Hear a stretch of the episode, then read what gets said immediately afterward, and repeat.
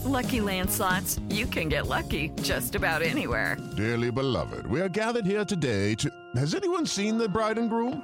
Sorry, sorry, we're here. We were getting lucky in the limo and we lost track of time. No, Lucky Land Casino, with cash prizes that add up quicker than a guest registry. In that case, I pronounce you lucky. Play for free at LuckyLandSlots.com. Daily bonuses are waiting. No purchase necessary. Void were prohibited by law. 18 plus. Terms and conditions apply. See website for details.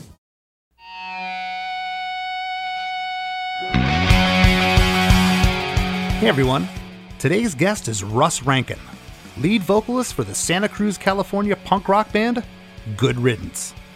Russ and I take a deep dive into the fan favorite song, Darkest Days, taken from their 2006 album, My Republic. I recall hearing this track for the first time and being blown away.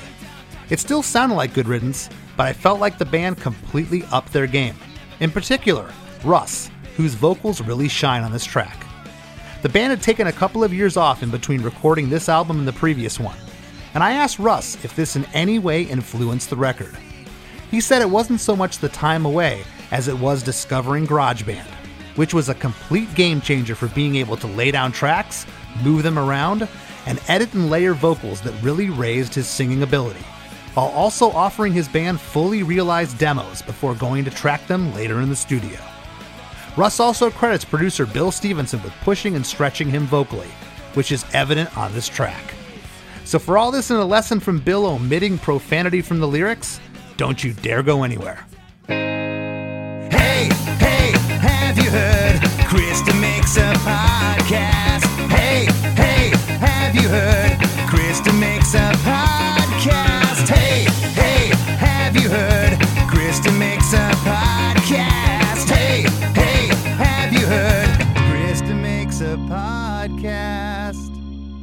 Hey Russ, how are you? Doing well, Chris. Thanks, man. Yeah, buddy. It's it's been a long time, and I got to tell you, I don't know if you have as fond of memories of my band as I do of yours, but I absolutely loved touring with you guys. Anytime we ever ever hooked up, and we had some some awesome, amazing tours back in the late '90s, which is so so hard to believe now. That tour that we did we did with all Seems like yesterday. it really does. It really does. Seems like yesterday and a lifetime ago.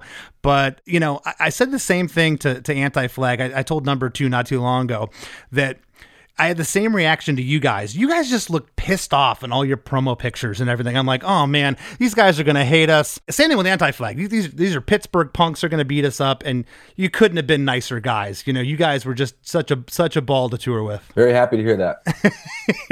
you just never know and, and you, you certainly can't judge a book by its cover but you know you guys your debut For God and Country was released on Fat Wreck Chords in 1995 and the song we're going to talk about today darkest days is from your seventh album my republic that was released on june 27th 2006 and in between this record and the previous one you had formed only crime with uh, zach and, and donnie blair uh, bill stevenson uh, and alex from converge and I just want to ask, how do you feel, if anything, that experience and, and that whole time with Only Crime, how that influenced this record? Musically, they're pretty disparate. Uh, the, the two bands, kind of kind of on purpose. Like Only Crime was on a completely different mission. All of us in Only Crime had been in other bands, so we kind of were taking our collective like, "Hey, I did this before, and I don't want to repeat that," or like, "I learned this in my other band, and I think we should adopt it."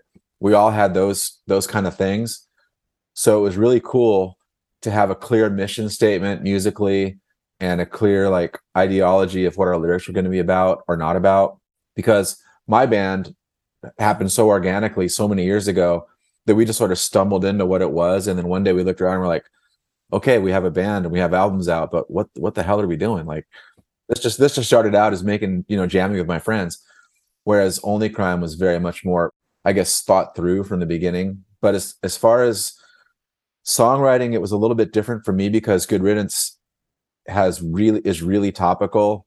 Like songs are definitely about a thing and that's kind of by design and then only crime i wanted to veer away from that and have use use the vocals as basically like a, a fifth instrument melodically and using words choosing words more for their rhythmic value than what it what the song was actually about and because i didn't write any of the music really except for like one or two songs in only crime because the music was like way over my pay grade in that in that band. So like I'm in the room with like a, my notebook and pen, just like holding on by this by the skin of my teeth, while these guys are like throwing down this like heavy, you know, off kilter jazz weird stuff. And so for me, it was it was mainly like I don't want to write political songs, or at least nothing that's overtly political, and I want to really use vocals as a fifth instrument, and I want to pick words that sound cool rhythmically against what these guys are playing, more than like a word that actually means a specific thing. Well, you may be thinking that I kind of came at you sideways with this question. What does this have to do with this song? It's just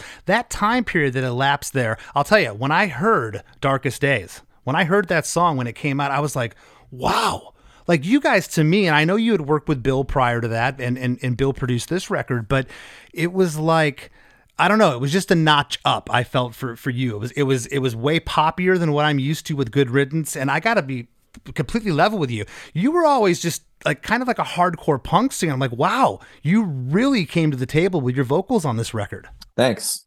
You you probably also thought like, man, I've never heard a band try to be the Adolescents that bad. I, d- I didn't really think that. No, I, I didn't. It still it still sounded like Good Riddance to me. Some people I know they they were just born to be singers.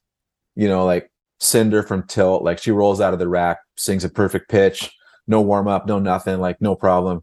That wasn't my that's not my story. Like I'm a blue collar like guy that didn't know how to play an instrument when the band started, so I get to be singer by default. And you know, with Bill, like I was beaten into a serviceable singer over over decades, decades of humiliating studio time.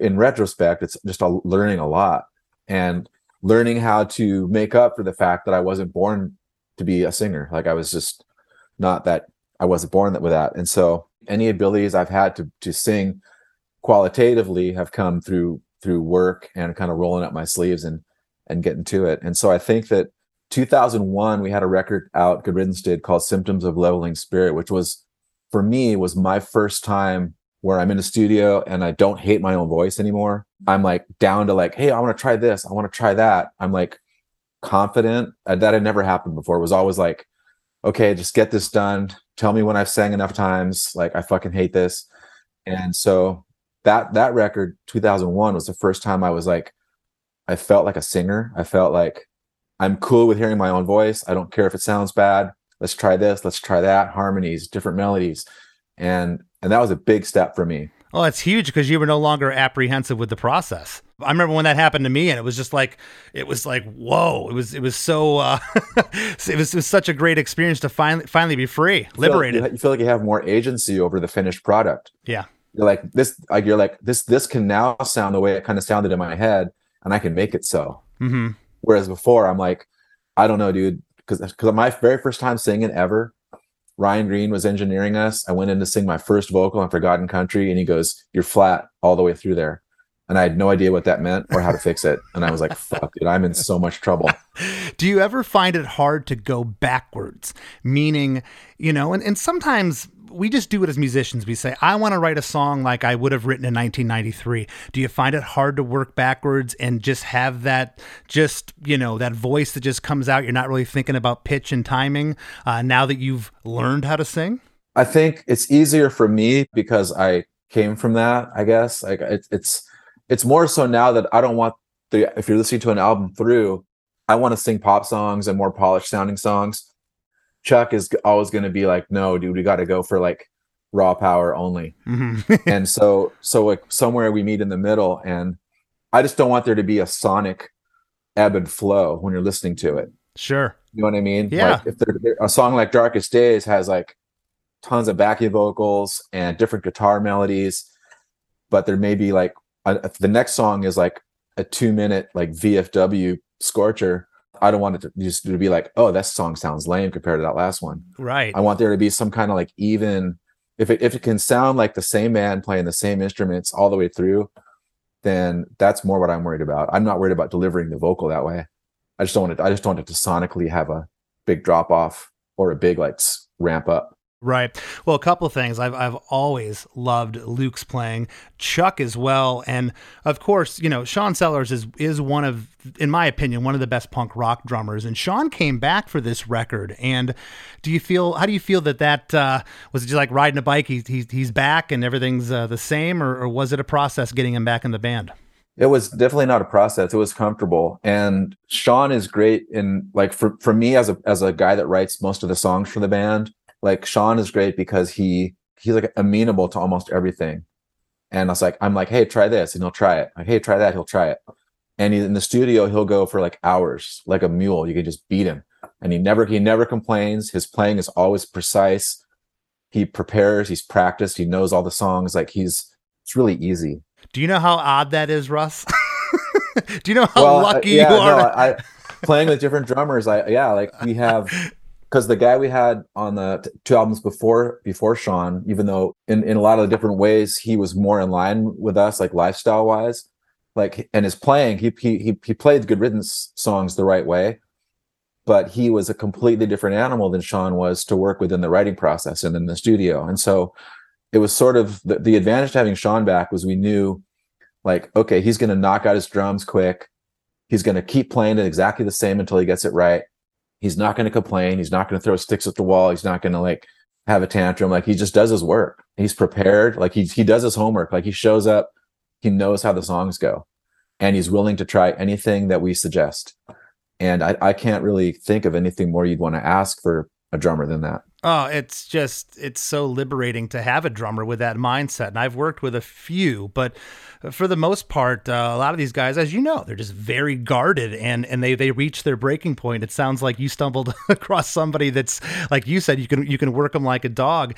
The band in total, you guys have released nine albums. Uh, your most recent one is Thoughts and Prayers in 2019.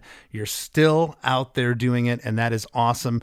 So I gotta ask, do you remember? writing Darkest Days, and was it specifically for the My Republic record? Yes. So th- what was cool about the My Republic record for me as a songwriter was I was very new to to technology. I was like a latecomer, and like I didn't get my first laptop till 2003, and then but all the guys in Only Crime had had I had I got this like Sony Vaio, and it was it was horrible, and all the guys in Only Crime had Macs. This was before iPhones, before iPads. Like you brought your computer on tour Yeah. And all the guys in Only Crime had Macs. So we'd like on tour and we'd be go to a Starbucks. Everybody gets their laptops up, and then I'm checking my MySpace on my on my guitar player's Mac, and I was like, dude, this computer's so cool. And they were just telling me all about it, and I just became infatuated with Apple stuff then. And I got it. I so I got my first Mac in 04. and then learning how to use GarageBand was like game changer for me Yeah. because Me too. as as a guy that's writing as a guy that writes most of the stuff like i was like i can't believe i can just like plug my guitar and a bass into this computer and and a mic and i can have i can send these guys like demos of almost completed songs with like backing vocals harmonies guitar leads everything. It made it so much easier for me. And bill still says he's like dude your garageband demos are almost better than the finished record. Republic, which i don't think is true but but it was a big step up for us as far as the demoing process and being able to send that stuff to bill send it to mike like here's these songs and as as we were sort of like building the album Oh man, I could always hear drums in my head, but I could never program those old drum machines. I would tear my hair out. I could never fully get my idea across to the band of where the accent needed to be. And with, like you said, with GarageBand, complete game changer. yeah so that was my republic was a direct result of me me learning how to use garageband and, and writing so those songs were like the the rehearsing for that album went way quicker because these guys all had this stuff ahead of time. Yeah. and it was helpful too because they could they could be right back and be like we don't like this song so then then i stopped wasting time on it. Or like let's have let's do a different lead here. Like it was just we all came into the you know writing process rehearsing process i guess with way more information. And it was so so like the little tightening up here or there the changes were all came much quicker because guys had been living with these songs for a while as complete pieces Well, I know that you did a couple records with Ryan Greene, uh, the last one being Ballads from the Revolution in 1998, and that was recorded at Motor Studios, where he, where he did a lot of his productions out of. I noticed that for this record, My Republic, you went back to Motor, but you used Bill and, and Jason for the record. Uh, was that just maybe uh, you recorded it in the winter and, and, and the weather's better in California? You didn't want to go to Fort Collins, or what was the what was the reason there? With yeah, we did our first three albums with Ryan. It, the place was actually called Razor's Edge uh, in San Francisco, and then we went to the Blasting Room in '99, in 2000 for our EP 2001, and 2003 for for Bound by Ties of Blood and Affection, and then Luke had decided to go back to school like in the early 2000s, which sort of like changed our whole paradigm of touring and getting after it. Like it suddenly we became more of a part-time band. And so everybody's got jobs other than the, the band. At least luke and chuck and i did. And so when it came time to do my republic people were like dude i can't go to colorado. Like i can i could go to san francisco after work and and do stuff and then get back home. So it was it was cheaper and easier for bill to come to us. And then Jay, and so bill bill came to us and he had an assistant engineer who did a lot of like in the off hours would do editing there editing vocals, editing drums, and then we'd send stuff back to Fort Collins where where Jason starts the mixing. Okay, okay. So he was doing the mix there. Bill, Bill was just with you with the assistant. I got you. Yep. Yep. Cool. Well, I want to jump into the song now, Russ. It's two minutes and 41 seconds. There's a 16 bar intro. It starts with some feedback.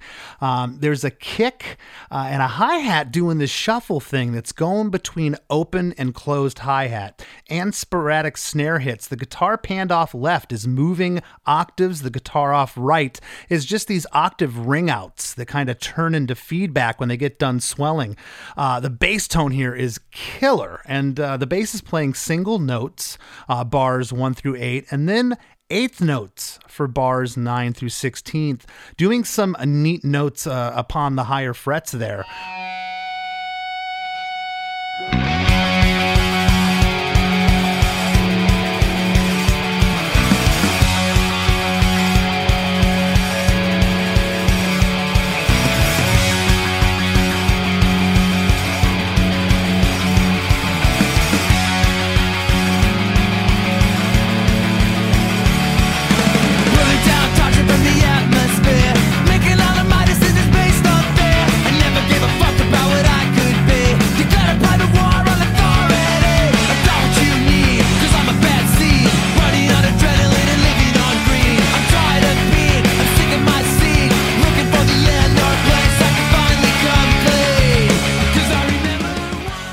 Down toxins from the atmosphere, making all of my decisions based on fear.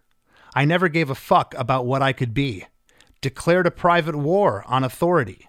I got what you need because I'm a bad seed, running on adrenaline and living on greed.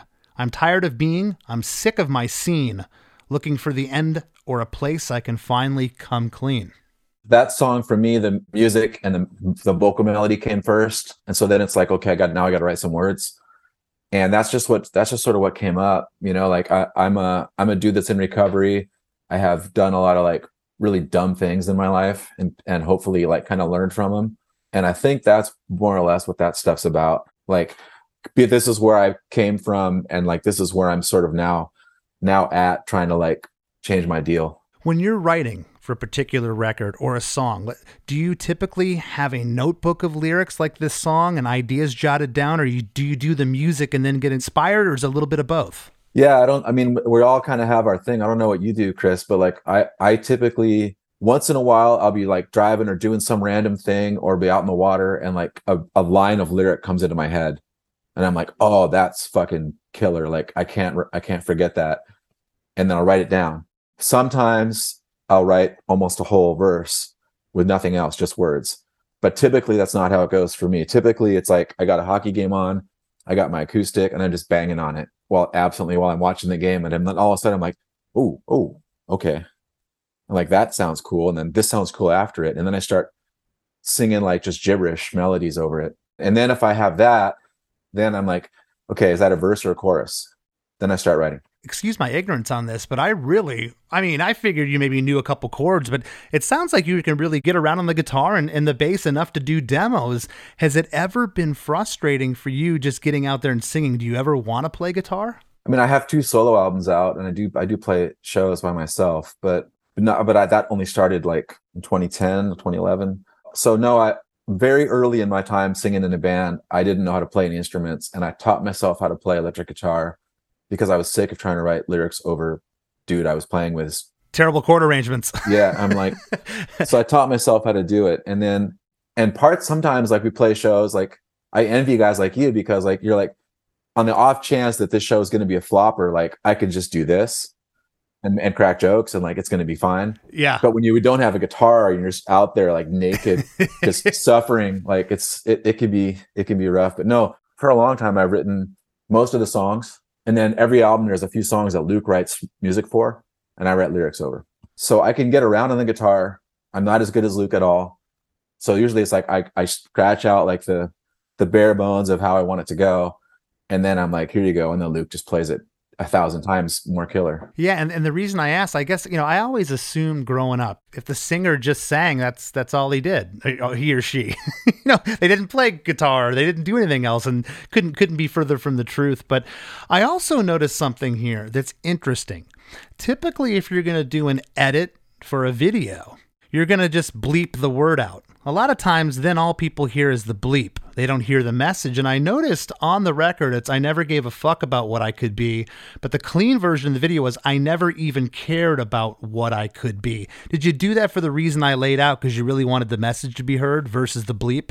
Bill is always on me about using profanity in my lyrics. There was a feeling early on, I guess, that this was going to be the single. For good riddance, there's no such thing really, but like this was going to be like the song that maybe got pushed a little bit. And so it was important to have an option for radio. And that was the that was the main reason for that. Like anytime I have like fuck or anything in my lyrics, Bill just always goes like, "Come on, dude, really? A grown man couldn't come up with a better line than that." You know what I mean? Um, I I usually keep them because I think it's important and and it's punk rock and this is how I grew up. But I'll, I'll often try to meet him halfway. But this was more more so, I think, if I remember right, I mean, I could be wrong. I think it was more the label was like, hey, let's get a clean version of that so that we can push it. Interesting. Okay. Okay. So I wanted to, I wanted to ask about that. Uh, verse one: the drums, bass, and stereo guitars are playing eighth notes for the first half of verse one, continuing through the second half, opening up on some chords there. Uh, an octave guitar is centered, and that's playing single notes for the first half, and it gets busier for the second half. And I gotta ask here, uh, Russ, is this vocal doubled on this song? I know Bill's a big fan of doubling vocals. Do you remember if you if you doubled everything? On the verses, I don't think so. Uh, That would typically would not typically be our mo. Okay, because it does. definitely. Yeah, because I can hear it in the choruses. It doesn't sound like verse one, and the reason I asked, there is a line on verse two, and maybe he just doubled that one line. We'll get to it in a bit, but I could definitely hear the double there. I'm like, that's that's really interesting. You know what? Hey, Chris, you're you're right. So I got what you need because I'm a bad seed. It's probably doubled, but not but not the rest. right? You Yeah, know what I mean? Yeah, yeah, and so and, and sometimes you'll do that. It kind of just kind of perks up the listener's ear, and it just gives that one line Yeah. a, a little bit more punch.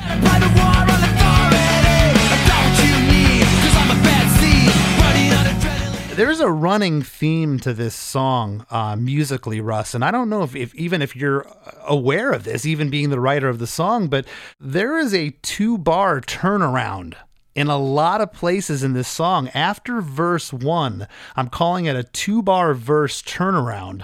Uh, also, I, I, I had my notes a chorus set up because really the lyric. Cause I remember, that's technically the start of chorus one, but it's still in the last bar of verse one. I love it. It's awesome. It's like this tension that kind of happens before chorus one. And uh, on Cause I Remember, we get this uh, pick slide on the guitar panned off to right, and then we're into chorus one.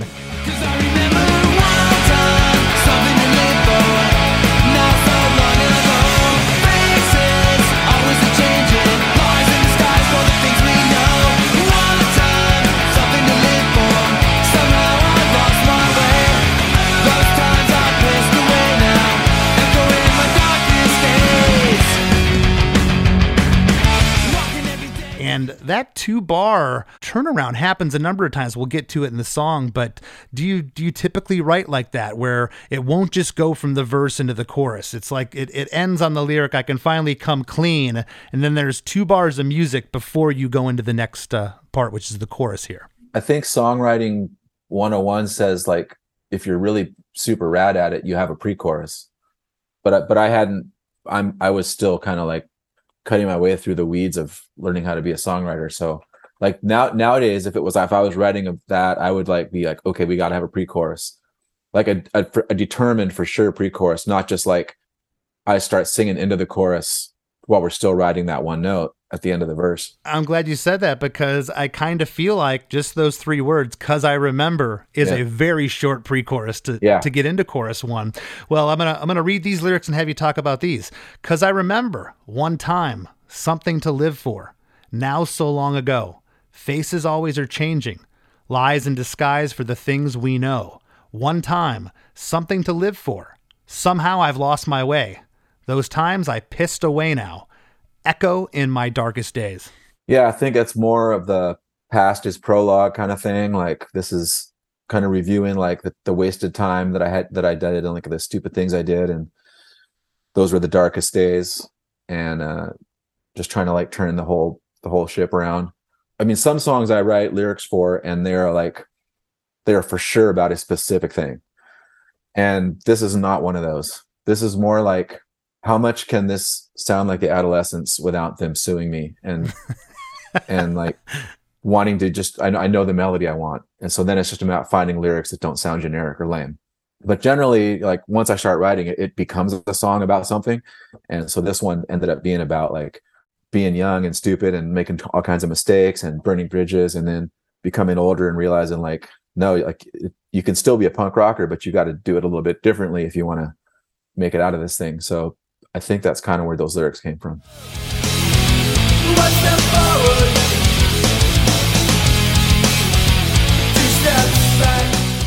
Hey, don't go anywhere. We got lots more with Russ Rankin after a few words from our sponsors. With Lucky Land slots, you can get lucky just about anywhere. Dearly beloved, we are gathered here today to. Has anyone seen the bride and groom? Sorry, sorry, we're here. We were getting lucky in the limo and we lost track of time. No, Lucky Land Casino, with cash prizes that add up quicker than a guest registry. In that case, I pronounce you lucky. Play for free at LuckyLandSlots.com. Daily bonuses are waiting. No purchase necessary. Void where prohibited by law. 18 plus. Terms and conditions apply. See website for details.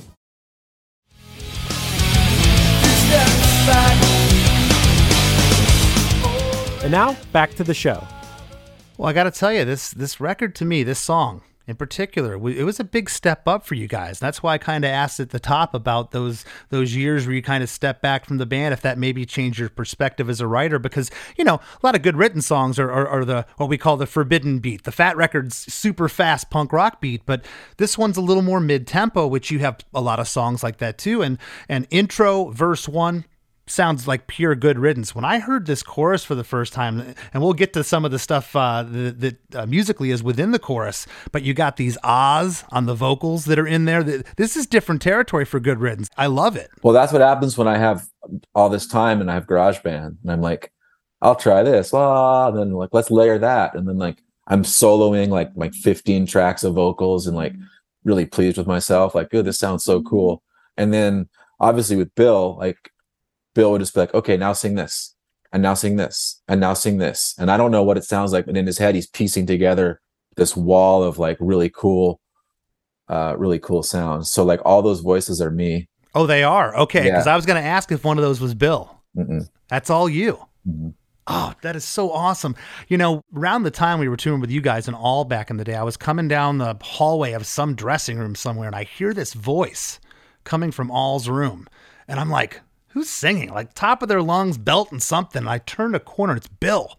I almost fell over. Yeah. I just he's just, you know, to me again, I was I was young, maybe a little naive, like he's just the drummer and I'm like, "My god, that voice."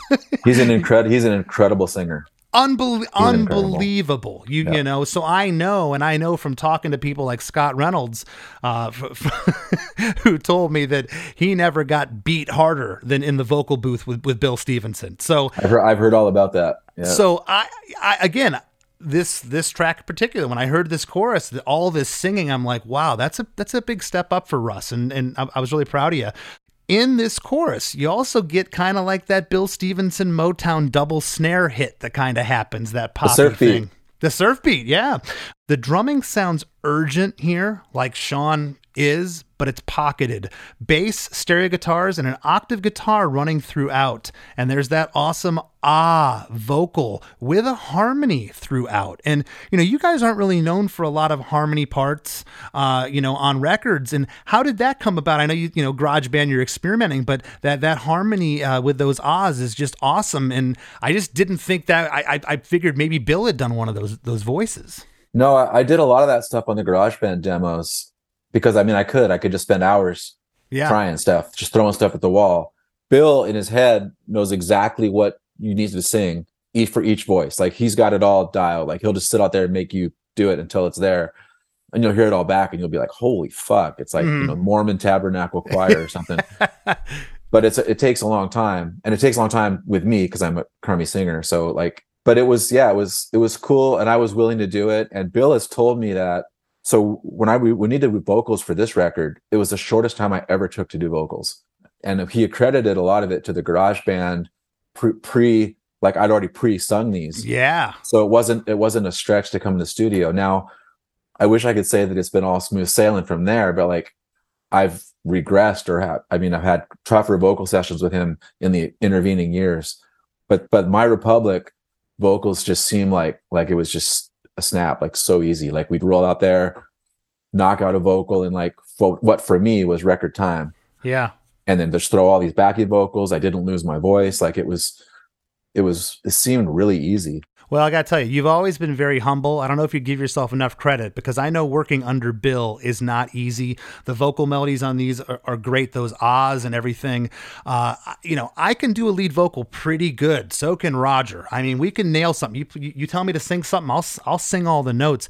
Backing vocals are tough. Really tough. Like when you're trying to teach yourself a, a backing vocal run, or when Bill's doing it, do you ever break out the keyboard or the guitar and go note by note, or you just keep doing it until you get it? He'll sing it, he'll sing it, and then and then I'll try to sing it. And lately, we've like the last Good Riddance album we did, uh, Thoughts and Prayers. Like we were getting into falsetto stuff, Wow. which was totally totally new for me. And it's it's just you know it's buried in there. It's like it's just a it's a it's a veneer. It's a veneer in it. But for me, it was super humbling. I'm like that sounds so horrible. Like I can't believe I just so but i just trust him. I'm like if like if he if he says that's good enough that's good enough. Like someone will tune it. Someone will put it where it's supposed to be. And and i'm just out there just doing it as much as i can. But he's tough but he he's what i love is he knows all of us and he knows what we can and can't do and he knows what we're what we're about. And so he never it's never like he's beating on me. It's like he's he's trying to get me where he knows i can go. Mm-hmm. and he's Yeah. also he's also as soon as as soon as my voice starts cracking a little bit he's just like ah nope. He, he and i'm like oh dude i can keep singing. He's like nope. I know that sound. He's like you got you got to be worth something tomorrow. Yeah. so You're he'll shut me down You're Yeah. out of gas. We'll come back Yeah. tomorrow. Yeah. I get I get that. Well, at the end of this chorus, uh, Russ, there's this what I'm calling a two bar post chorus turnaround. It's just this musical part before uh, we get into verse two. It's this cool little tension. You, you, you know something's happening. You don't know if it's going to be more music or if it's going to go into a verse. In this instance, it breaks back down to verse two.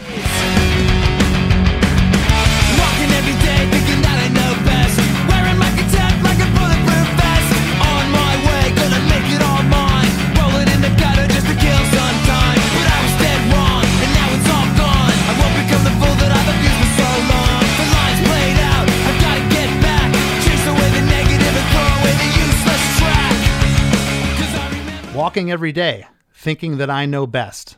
Wearing my contempt like a bulletproof vest. I love that line. On my way, gonna make it all mine. Rolling in the gutter just to kill some time. But I was dead wrong, and now it's all gone. I won't become the fool that I've abused for so long. The line's played out. I've got to get back. Chase away the negative and throw away the useless track. And on the line, but I was dead wrong and now it's all gone. That was the line that I heard the double vocal really, really jump out at me there. Do you recall that happening in the studio like you would hear it in playback, or is that something maybe Jason floated in on the mix later? No, that's something we recorded for sure. We did that, and then and then also um, that part in the first verse, the same in this the in the same spot, just for emphasis. Yeah. So what's uh, what's happening on uh, lyrically here? Yeah, it's it's the same theme. It's you know rolling in the gutter just to kill some time. Like I guess it's a song about reflection. It's a song about like misspent youth, uh, almost pathologically and dangerously so, and like not wanting to do that anymore. Well, you know, we, we spent quite a bit of time together back in the day. Uh, you were never like hanging out cracking beers or anything, but I, you know, the first time I heard out of your mouth, uh, recovery was was today. So I didn't know that uh, that you had struggled uh, with uh, with substances before, and and now this line is really sticking out to me. What are you saying here on "I won't become the fool that I've abused for so long"? Just not not to go too deep into it, but like I being a being a punker in the early 80s was different than being a punker like in the 90s or the 2000s like my recollection of it, it was it was a really nihilistic kind of self-destructive dark thing to be. And i and i gravitated toward it and i and i reveled in it. But the people that i looked up to were were junkies and, and criminals and people that were suicides. And so i was setting myself up to be that guy uh, before and so I guess just this, that line is more about like not wanting to and not wanting to finish that story that way, the way it began. Very cool. Well, after verse two, uh, we get that two bar verse turn around again, two bars. You get that lyric, cause I remember. The pick slides there again, panned off right, and we get into chorus two.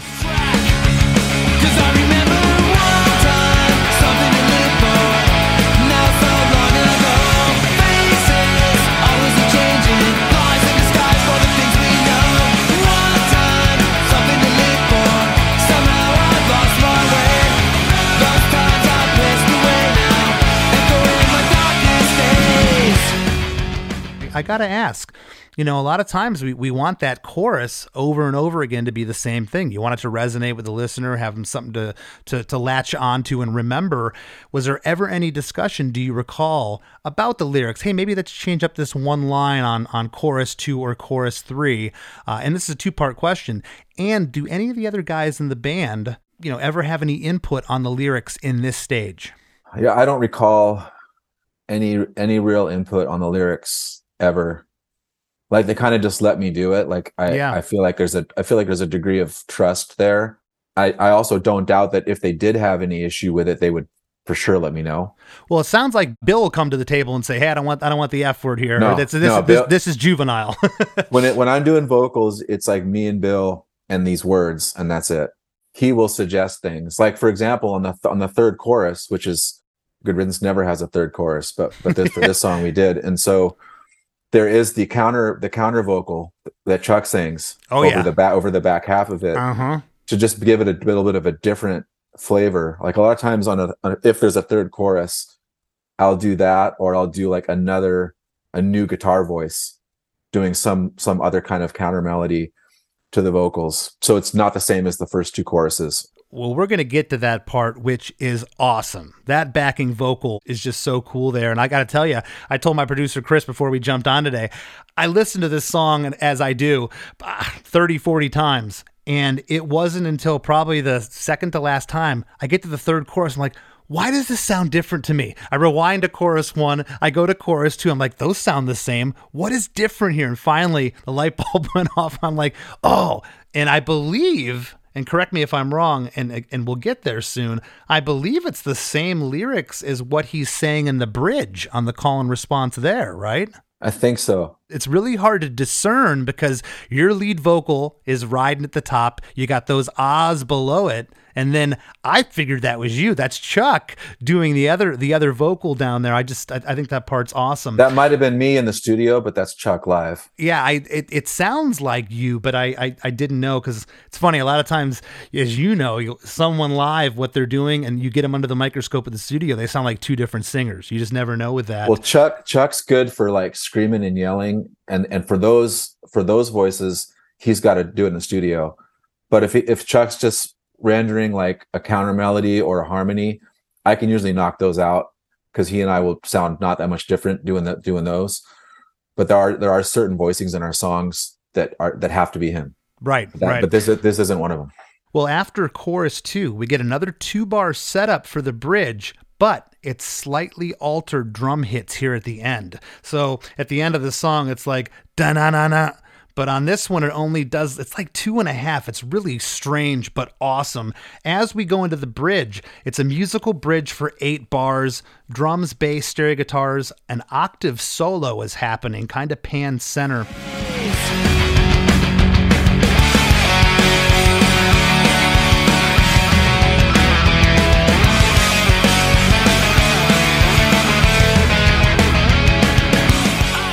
the drums go to the floor tom here and guitars go to palm mutes, I hear a guitar overdub, Russ. It's like harmonics happening. It's almost like some Eddie Van Halen type stuff. Oh, really I know buried. what it is. Yeah, it's it's a uh, Bill calls those white weddings. Yeah. It is yeah, it is it's, so it's, cool in headphones. It's awesome. It's, yeah, it's white weddings. Yeah, yeah. Okay, so that that's what that's what that is. And then uh, this progression that we were just talking about, this continues with vocals for another eight bars.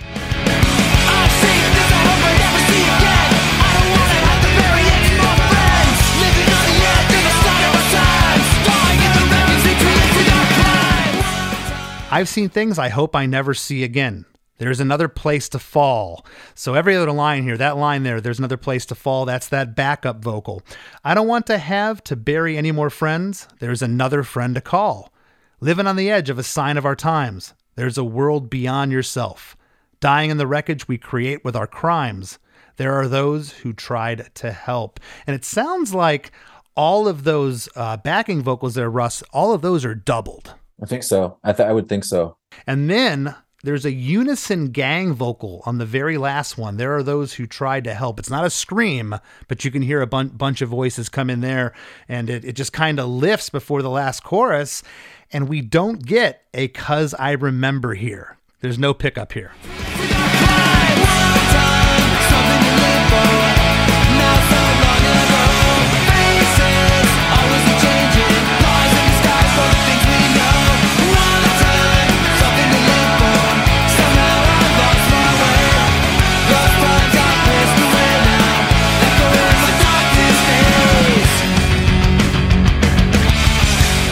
Again, love what's happening here. Had no idea until, like I said, the second, maybe second to last time I listened to it. Lyrics are the same, but halfway through, in addition to those ahs, you get the backing bridge vocal again underneath the lead vocal and the ahs. Super cool. And then the song ends with the two bar post chorus turnaround, and the band ends on the da na na na and it comes to comes to an abrupt end. This song is different for you guys as far as I'm concerned, at least up up to this point. It was a little more poppy, those ahs in the chorus. What was your reaction when you heard the mix back from this? Were you stoked? Yeah, for sure. Whenever we get those mixes from Jason, I, I'm always like, just from like vocal sense, I'm like, because because when I do vocals, most of the time, I just think that I just think I sang horribly. Like Bill knows me well enough, and he knows what what they can do as far as tuning and editing. So he just builds. He builds like little playlists for me. of Like, so sing it again, sing it again, sing it again. Okay, I got enough. Let's move on and I'm ahead. I'm and I'm ahead. Like, are you sure, dude? Because those all sucked. And but but he knows, and so I've I've just I just kind of like okay, like, Yeah. he knows better than me. He knows he knows what those will sound like at the end of it all, and all I know is what I just sang, which I think is awful always. So getting the mixes back from Jason, vocal wise, for me, it's always like wow, like that sounds. It sounds like somebody like kidnapped Russ and replaced him with a decent singer. And uh, Well, I'll say it again. I think I, I think you're being really hard on yourself, but man, hats off to you, buddy. You you've just improved. You're just a different different singer than you were 20 years ago when I met you. Just completely different singer, and, and, Thank and it's you. and and it's awesome. And you know, congratulations for still being out there doing it. And before we wrap uh, wrap up here, anything you'd like to leave the listeners with? What you got going on yourself, the band? What's happening? Well, my second solo album came out like a year ago, so there's that. So I'll play shows once in a while as a as a solo act. So I've got two original albums out, and then we have a few shows this year. My band really not much going on till June, and then probably back over to Europe in August for some festivals. And we're I'm started writing new new Good Riddance stuff. So hopefully there'll be a new a tenth album sometime in the not too distant future. Are you still in GarageBand or have you upgraded to Logic? Logic. Nice. Yeah. Logic, you get, I get lost in the in the guitar possibilities with all the. I mean, hey, I can get a different mic. Oh, I can move the mic over here on this on this imaginary cabinet. Like it's, yeah, it's. I gotta I gotta watch myself. when I first got when I first got Logic, you know, I, would say goodnight to the kids. It'd be about eight o'clock, and next thing I next thing I know, dude, it'd be like three in the morning. I'd be I'd, and I'd still be wanting to tinker. It was like I gotta go to bed right now, you know. Yeah, But, yeah. uh, That's going on, and then I do have a my first ever poetry book coming out on St. Patrick's Day on Thera Books. So look out for that. Pretty pretty cool. awesome, man! Congratulations, and thanks so much for sitting with us today. I, I appreciate it. You're welcome, Chris. Really good talking to you, man.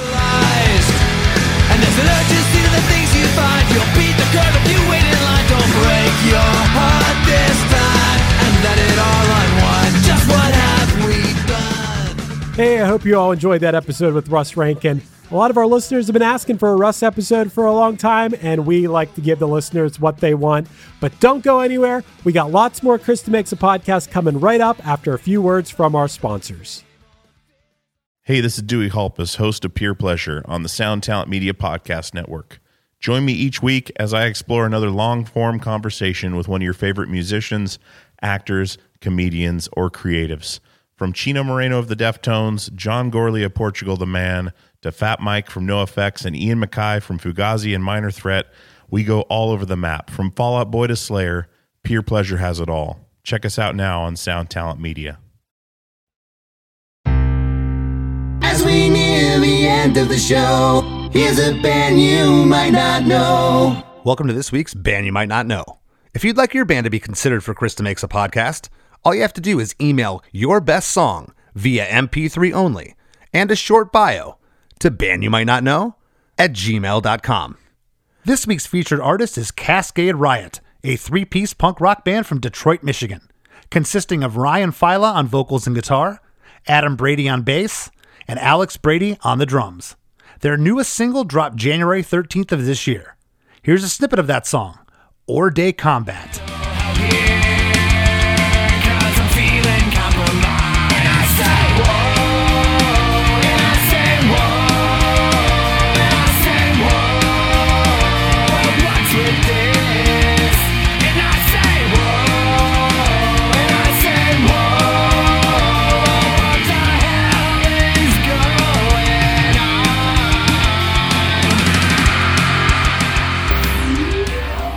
The Wrap with Chris and Chris. Well, Chris, that's another great episode in the bag. And I heard Russ tell a story in that episode that reminded me a lot of your story and your experience with Howard Benson when you felt like you didn't really know how to sing and you came out of that experience becoming a singer. That kind of sounds like the same experience that Russ had with Bill Stevenson. Yeah, and I imagine with Russ it had to be even weirder because Bill was one of his heroes. You know, I loved Howard, but he was a record producer. He wasn't a guy I grew up listening to.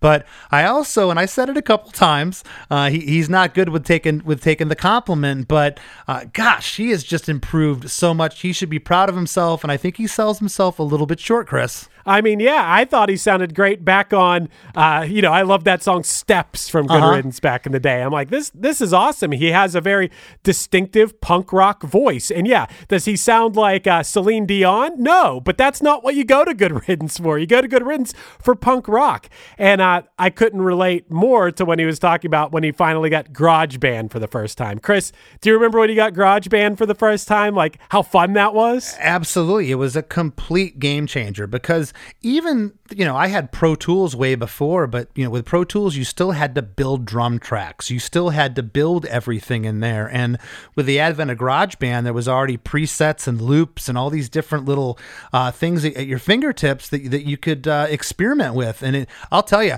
I'll, I'll, give a lot of credit here to Bill Stevenson uh, with, with, with Russ, but it's really the GarageBand. I mean, he sat down and started studying his vocals, started studying where the guitar ends and where this part comes in. And even Bill said it that GarageBand's elevated your songwriting, buddy that's the thing, man. Even with singing too, I remember when I got it, and you know, okay, you had other. I guess I had other recording programs before GarageBand. I can't remember what they were, but GarageBand was more the real deal, where I could sing something, I could try different harmonies, even if I didn't know what I was doing, I could experiment with my voice, find the ranges where it sounds the best, find the places where it doesn't sound so great. I just think being able to go in there and so easily play around with stuff, yeah, that can just as much as a great producer can elevate your game, just putting the time in, putting the hours into working on your own voice and finding your voice is just as important. Yeah, and and this was just as I told Russ, a big step up. This particular track, I remember hearing this when it came out around 06. I was like,